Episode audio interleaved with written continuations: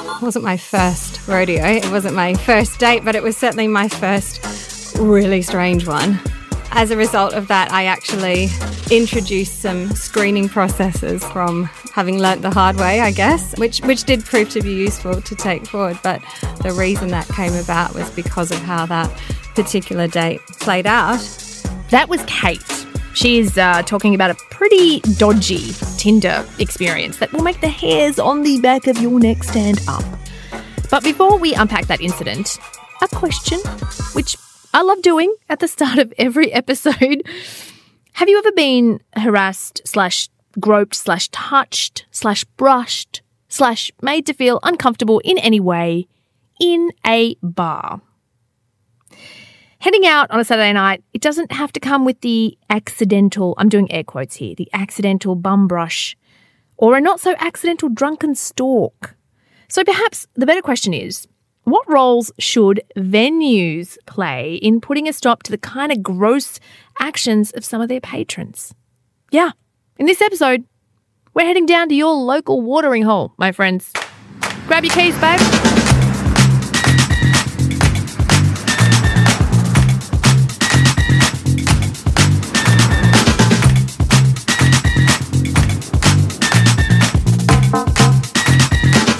Sexism and the City. Hey, hey, everyone. You are listening to Sexism and the City, a Plan International Australia podcast. They are all about equality for girls, in case you haven't realised. I'm your host, Jan Fran. Thanks so much for being here with me today. And just a heads up, uh, this episode does deal with themes of sexual harassment and assault, not hugely suitable for kids, I would say. So bear that one in mind. All right, let's go back to Kate and that Tinder date. And that was a, a situation where it was a guy who I had chatted with briefly online. He was pretty keen to progress it through to a date. I didn't really have too much issue with that because I'm not into the long term to and fro. I just think you're better to just get in the same room as somebody if there's, you know, a desire to, um, and just see how that spark plays out. So it progressed to a drink. He offered to pick me up. Um, I declined his offer. I said, I'll meet you there in the way that any woman would understand when it's a person you've never met, you're not about to give them your your address. Mm. And so he was a little That would ring alarm bells for me, just a tiny bit. If somebody said, "Oh, I'll pick you up from your house," I would immediately feel a bit um, slightly taken aback by that. Yeah, and not hugely, but slightly. Yeah, and I, I was with you on that. Mm. Um, his initial offer wasn't aggressive. It just said to me, "Oh, he's slightly out of touch with how things are done in this sure. era of yep. online dating." And so I, I, just kept it light and said, "Oh, it's it's fine. You know, no problem. I'll just be coming from work. I'll I'll meet you there," kind of thing. I didn't want to make him feel uncomfortable. If in fact he was just being chivalrous, God forbid. So mm. I I met him at this bar. Kate picked the venue. It was a pub down the road. Had you been there before? I had been to the venue once, I think, previously. Yeah. Okay, so you weren't you weren't hugely familiar with it in that it wasn't necessarily your local. No, no, it wasn't. Mm-hmm. But it was a, it was the kind of venue that I felt, you know, um, comfortable attending. Yeah. From the minute that I was face to face with him, I just felt a little bit uneasy. He had a very intensely dominating, kind of mildly aggressive approach, even to just small talk. Mm. And he was someone who just sort of sat that bit too close for someone you've never met before and was just very much imposing himself upon me to to stake his claim as the the dominant male in the situation. And I sort of ingratiated that to a degree only because I already knew I didn't have any intention of this progressing. I just thought, well, let's yep. just at least, we're here now, let's just enjoy a drink. And then I'll, you know, after the fact, politely decline his future advances if they follow. Look, who hasn't been on a weird Tinder date where you get there and you immediately feel a bit of a bad vibe gone? Yeah, but you figure, hey, I'll just have one drink and then I'll leave. I think that that is quite a common experience. And frankly, I think it cuts both ways for men and women. Kate's experience was, I would thoroughly like to think and hope, slightly more uncommon. During the course of things, I excused myself to go to the bathroom. And as a lady does, I picked up my handbag to, to take it with me. And it was just like that flicked a switch in his mind. And as I did, he sort of reached out and grabbed my wrist and just said, what you know what do you think you're doing? Did you feel freaked out at, at that moment? What, what was sort of going through your head at that moment when he grabbed your wrist? I definitely did. Yeah and i just thought like mate this is uncalled for. Like, who do you think you are? And I'm definitely someone that can hold my own in a in a scenario like that.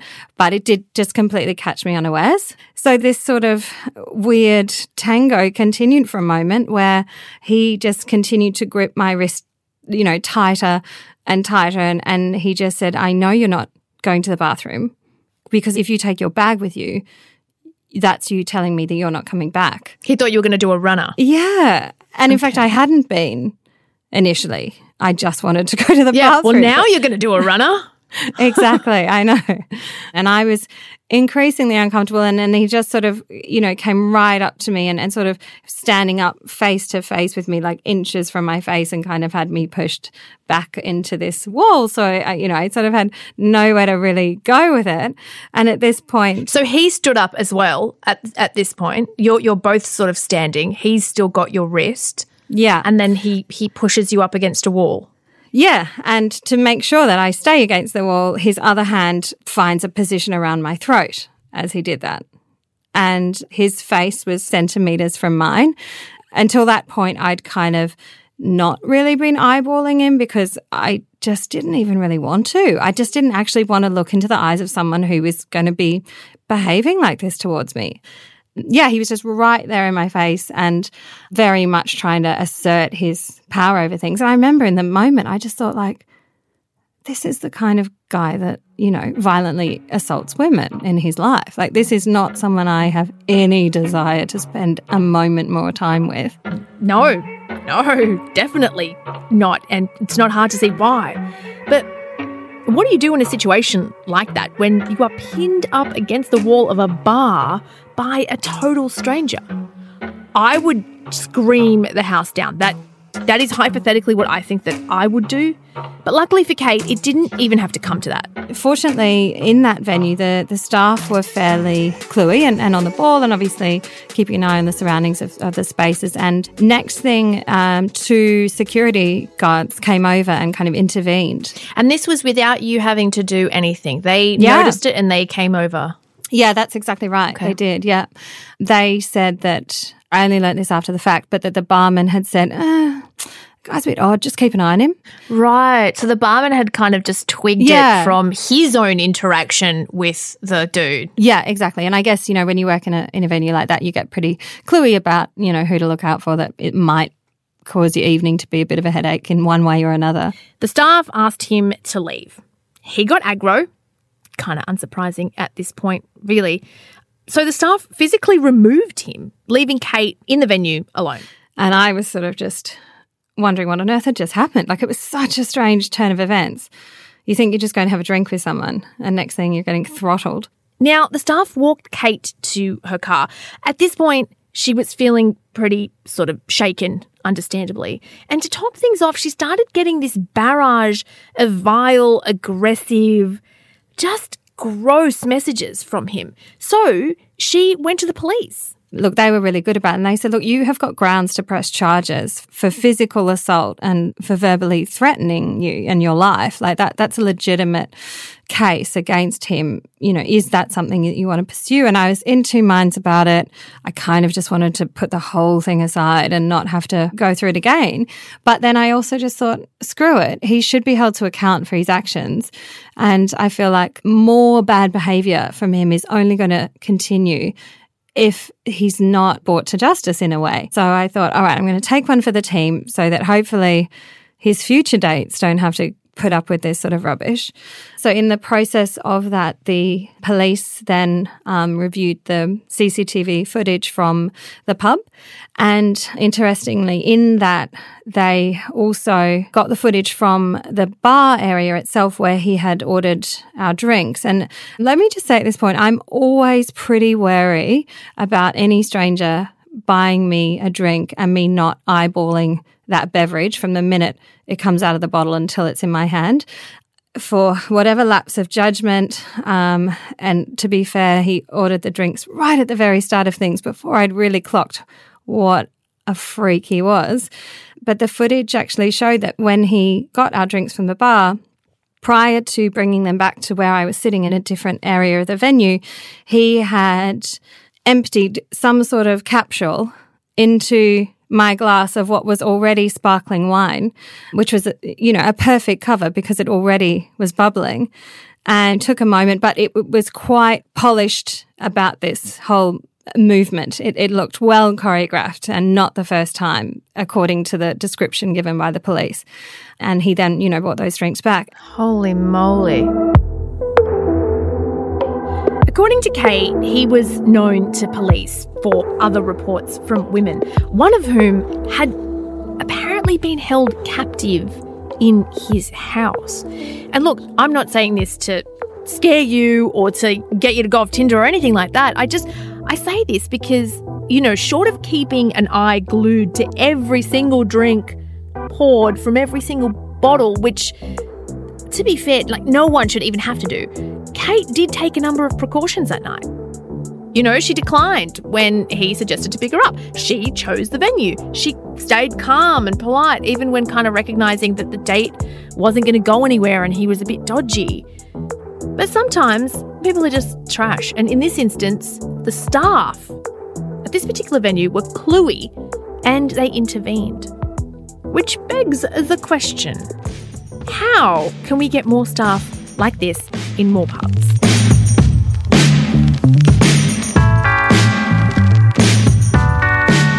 Back in my day, I suppose you used to, uh, you know, go to a pub or go to a nightclub, the lights were down, the music was up, and you still managed to meet someone in those scenarios. That was John Green. He is the Director of Liquor and Policing with the Australian Hotels Association, the AHA, in New South Wales. What happened to the good old days? Exactly, exactly. We still manage then. Well, nowadays people are looking to these social dating apps, and that's where they're getting the people that they're going out with. And sometimes I suppose the issue is that those people aren't who they say they are. They're not the height that they are in their profile photo. They they don't have that same background, and that's been one of the concerns that uh, that New South Wales Police have actually shared as well. That some of those first dates don't go right. So what John's referring to here is a thing called catfishing. Uh, if you don't know what that is, that's when somebody uses a photo on Tinder slash Bumble slash whatever, and you rock up to find that your cute date not so cute and is just kind of like an old dude in his 70s or something. He's used a completely different photo. The term comes from a documentary in 2010 called Catfish, where an online friendship between a young woman and a filmmaker, well, you know, it leads to some rather unexpected identities. Anyway, back to John. Licensed premises are probably the, the predominant location that the people will go out on a first date. They're not likely to go to a, a McDonald's or something, I suppose. Well, I bloody hope not. Yeah. but we find that those first dates often will be at a licensed venue, be it a pub or a restaurant. We want to promote that our venues are exactly what they are. They're safe places to go. So if you're going out on a first date, why not go to a licensed premises where someone's watching you, someone's got your back covered? And this is where the Ask for Angela campaign comes in. So, Ask for Angela is a campaign that started in Lincolnshire in the UK around two years ago. The program is basically this you feel unsafe or threatened in a bar, pub, club, whatever. You can walk up to the bar or a staff member and ask for Angela. Like, literally, you say something like, Is Angela here? or I would like to talk to Angela. And the staff should know exactly what you mean by that and they will assist you. Right? That's the theory of the campaign. In Australia, it's recently been launched by John's team at the AHA in conjunction with New South Wales Police and the City of Sydney. And it's also being trialled in places like Wagga Wagga, Albury, Orange, and Byron Bay. So these are regional places in New South Wales you ask for Angela, and hopefully, if she's not working that night, the staff that are aware of the program, and that's one of the key factors here, that they are aware if someone comes up. And it means that staff can do a number of things. They can merely monitor the patron activity. If it's a little bit more heavy than that, they can actually assist whoever's asked for Angela, be it male or female, be it whatever uh, whoever is in that scenario, they can then escort them maybe to a, a back of house area, staff area, safe area, or assist them in, in leaving the venue, either with family or friends or an Uber or a taxi uh, away from the venue.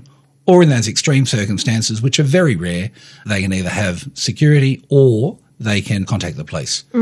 The other person, the person that's been the subject of the uh, patron asking for Angela, hasn't actually done anything that's an offence. It might just be that they've been less than honest in their profile. So they, they may be allowed to stay in the venue. But what if there's a bar person named Angela? It uh, it it can happen, and it was it's based on from the United Kingdom. It's based on Angel, and we have had that scenario exactly. I had dinner with uh, my niece last night, and her name is Angela, and uh, we were talking about this exact program. Now, the Ask for Angela campaign has its critics, right? The main criticism of it is that it's kind of unnecessary. Like, wouldn't you just go up to the staff at a bar and ask for help without having to use a code word? Isn't that kind of the same thing? The second criticism is that it's just this feel good, easy campaign that actually does very little to address the epidemic of violence against women. And look, I tend to think both of those criticisms are valid. Now, I've personally never used Ask for Angela before, fortunately, because I've never had to. But I must say that if if I knew that a venue was on board with the program, I think I would feel more comfortable sort of just knowing that they are aware and that they know that they have a particular responsibility to their patrons and female patrons in particular. Like, even if the program never gets used, I kind of like knowing that it's there. Does that make sense? I'm not sure that's enough to justify its public funding, though. Um, so I was kind of curious about what other women made of it. So, luckily, I have a producer, Kayla. She's very good. She gets out of the office. I sent Kayla out with our audio engineer, Gavin, to kind of just get their vibe on all of this and just see what they make of it. I like the sound of it, but I feel like I'd always, if I ever needed to use it, I'd be scared they'd just be like, "Who's Angela?" and then I'd kind of it would become like less subtle than. But I do think it's a, like it's a really good idea, and if everyone knew about it, I think it would be yeah really well used. But it depends on what kind of harassment I'm getting. Definitely. And if the harassment is big, definitely if I cannot handle by myself, I would definitely go and ask for help. But if the harassment is just a feeling that I get from him, just a wipe. I try to solve by myself. What I like about it is it kind of like levels everything out, and it kind of creates this idea that anything is valid to want help. It's not like going, "Oh, hey, this guy's standing a bit too close," or he's touching me, or he's you know anything. It doesn't kind of create those levels where someone has the right to say, "Hey, that's not something that should make you uncomfortable." It's just like if you ask for Angela, clearly you're not feeling safe and you're not feeling comfortable, and we're not going to judge you on that. We're just going to help you. The thing that worries me is that it's not everywhere. So like then I would sort of be like, oh, like is that going to work here? I'm not too sure. So you wouldn't feel comfortable using it because unless you'd literally seen a sign at that bar knowing that they had trained the staff with Ask for Angela, you don't know whether they would know the code word and be able to support you. Like one thing I always worry about is being like further questioned about it. Like maybe if I'm just thinking that they won't believe me. Yeah, I don't know. I feel like I would use it if I saw like a sign that said like Angela or some or something. I'd be like, okay, like clearly this place is like doing this thing, but otherwise I probably wouldn't ask. Mm. Yeah. It almost sounds like you both got the same concern about being judged and being treated seriously when you're reporting various forms of uncomfortable experiences and if venues wanted to make their spaces a little bit safer for women or anybody for that matter, what are some of the steps that you think that they could practically do? I think something like the Ask for Angela campaign, it's sort of partially it's that, you know, they're training staff to deal with these things and then they're promoting it. And I think those two things, kind of making sure that there's staff that are equipped to deal with it, but then making sure that people who attend the venue are aware. So things like having things in the bathrooms so that you, you just kind of go, okay, I'll be taken seriously. And even kind of promoting it wider than that, you know, just having like a few posters up in the venue or something so that guys see it as well and kind of go, okay, maybe this behavior actually won't be tolerated here. Because I think it's just such an it's such a normal thing and that's part of the problem when we're talking about not being believed or taken seriously because it's almost like when you go out for a drink, that's a sacrifice you make. It's kind of seen as like the tax you pay for being a female and going out for a drink. So I think they need to take a responsibility, the venues, to sort of actually make a public stance and say, we understand this is a problem and we're doing something to try to prevent it. Sounds really stupid, but just like saying hi as you walk in and like the bar staff like actually having a bit of rapport with people, like obviously that's not always possible. But um like when I walked up to the first floor, like three people asked me how I was and like where like what I was doing, like where I was going and things like that. And just that like makes the people who work there more approachable and you know that you could talk to them and that they have your back, I think. Um, having posters up and even just sometimes seeing like, you know, like the rainbow or the trans flag like stickers in places and things like that, like, you know, that they have inclusivity in mind. The girls were at a Melbourne venue called Glamp, where Ask for Angela actually hasn't been rolled out yet. We spoke with the venue manager, Astra, about what sort of steps they take to make the place safe from dodgy drunkenness without the campaign. I think the number one thing with venues is to educate staff. Um, that's something that we've always been big believers of. So we actually have a house policy, it's written on our, our front door. Um, one of the things is to be respectful. If we feel that there are patrons within the venue that are really crossing those lines, and look, we're lenient. You know, people are out having fun with their friends and stuff like that. But if it's to the point where other patrons or staff themselves are getting uncomfortable, managers do intervene. We want it to be a safe place and for women and, and men alike to feel safe. And um, that we try and get people, our sort of our bartenders and our floor staff on board, that we would be recognising these things before they become an issue. Um, so whether that's cutting people off before they've had too much, you know, um, or whether it's seeing that there is someone who's being a bit of a, a, a nuisance to females within the venue or something like that. That's something that we are constantly keeping an eye on. We always want to be proactive, not reactive, I think. So staff should be cluey, so to speak, and keep an eye out for their patrons. Makes total sense. I'm keen to hear what the experts think of the Ask for Angela campaign, though. Is it a good idea?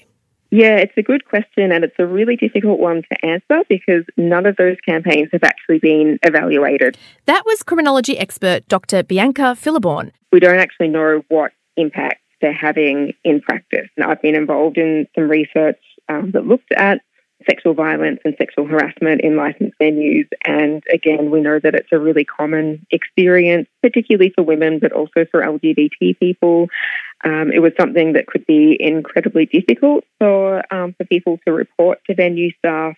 You know, maybe you've got your sexy Saturday night outfit on. Um, it's a context where people feel like they'll be blamed if they say anything, you know, so look at what you're wearing or look at how much you've had to drink, or that they just wouldn't be taken seriously.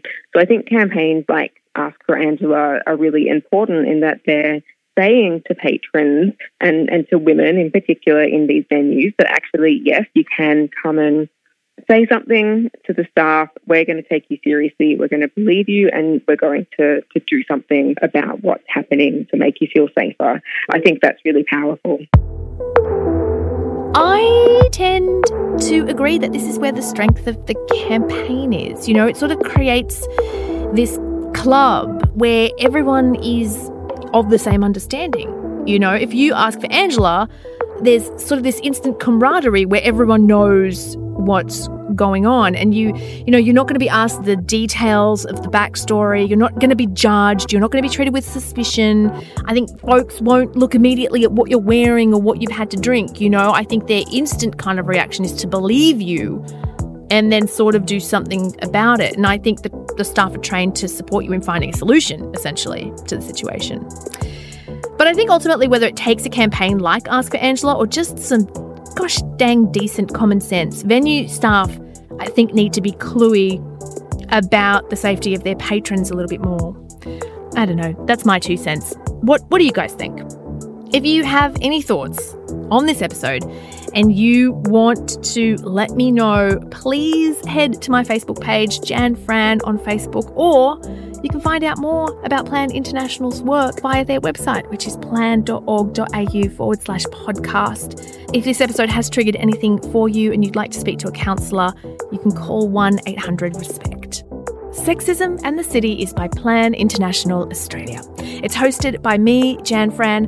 The series is produced by Kayla Robertson, associate producer Gavin Neighbour. It's mixed by Gavin Neighbour at the Hallwood Recording Studio at the University of Melbourne.